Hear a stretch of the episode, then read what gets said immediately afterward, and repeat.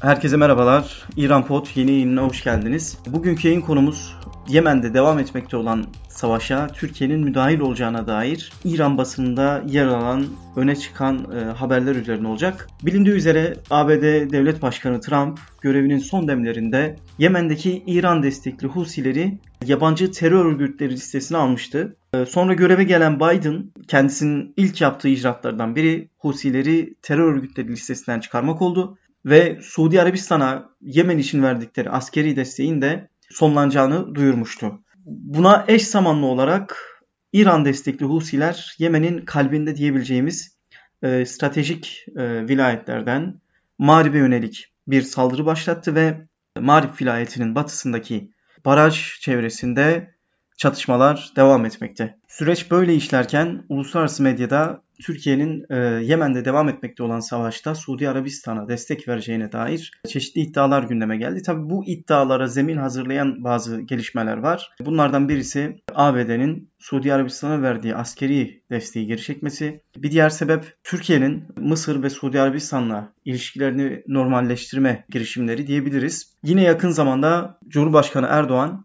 Suudi Arabistan'ın Türkiye'den siyah talep et, duyurdu. Bu açıklama da söylentileri, iddiaları daha da güçlendirdi diyebiliriz. Peki İran medyasında neler söylenmekte?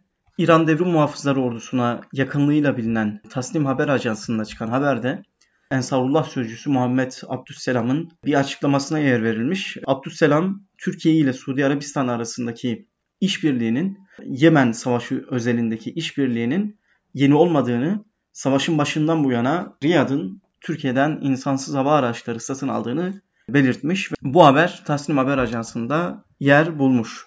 Bir diğer haber ise e, İran'ın en eski, en köklü gazetelerinden biri olan Kayhan Gazetesi'nde yer alan bir analiz yazısı. Bu analiz yazısında Türkiye'nin Yemen'deki savaşa müdahil olması halinde Ensarullah Hareketi'nin uzun menzilli füzelerinin Suudi Arabistan'a yaşattığı felaketin bir benzerinin de Türkiye'ye gelmesinin olası olduğu, böyle bir durumda yani Türkiye'nin savaşta yer alması durumunda Türkiye'nin Katar ile iyi ilişkilerinin bozulabileceğini, yine Suudi Arabistan'ın Birleşik Arap Emirlikleri ile olan ilişkilerinin de bozulabileceği iddia edilmiş ve Türkiye'nin savaşa müdahil olması halinde direniş ekseni güçleriyle çatışmayı da göze alması gerektiği, yani İran destekli güçlerle çatışmayı göze alması gerektiği de yazılmış. Kayan Gazetesi için bir parantez açmakta fayda var. Bu gazetenin genel yayın yönetmeni Hüseyin Şeriat Medari, İran devrim lideri Ayetullah Hamene'in özel temsilcisi. Bu açıdan aslında bu gazete müesses nizamın sesidir diyebiliriz medya alanında. Yine bu gazetenin Yemen'e özel bir ilgisi var. Yemen Savaşı'na dair attığı manşetlerle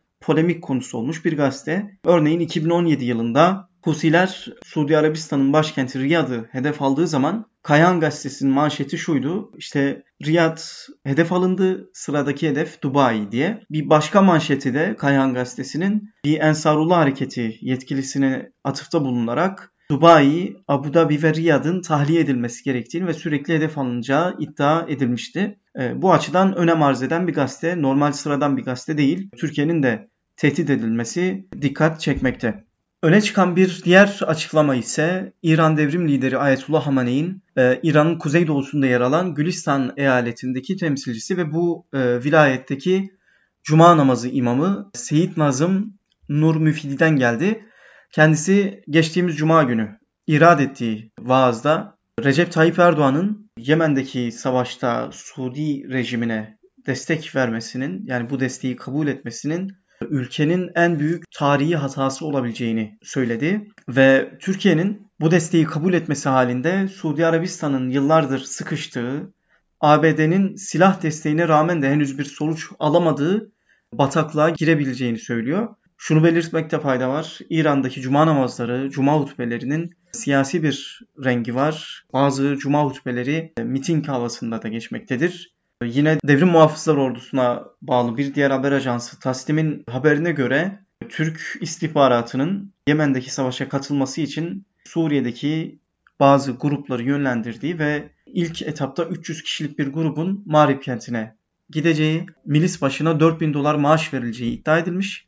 Fakat bu haberin son kısmında ilginç bir detay var. Türkiye'nin Yemen'deki savaşa doğrudan katılmayacağı, çeşitli paralı askerlerin yönlendirileceği ve bunun sebebinin ise Yemen'de Osmanlı'nın ağır kayıplar verdiği ve Yemen'in Anadolu mezarı olarak anıldığı verilen zayiatlardan ötürü Birinci Dünya Savaşı döneminde vesaire e, Türkiye'nin bölgeye asker göndermekten çekindiği iddia edilmiş.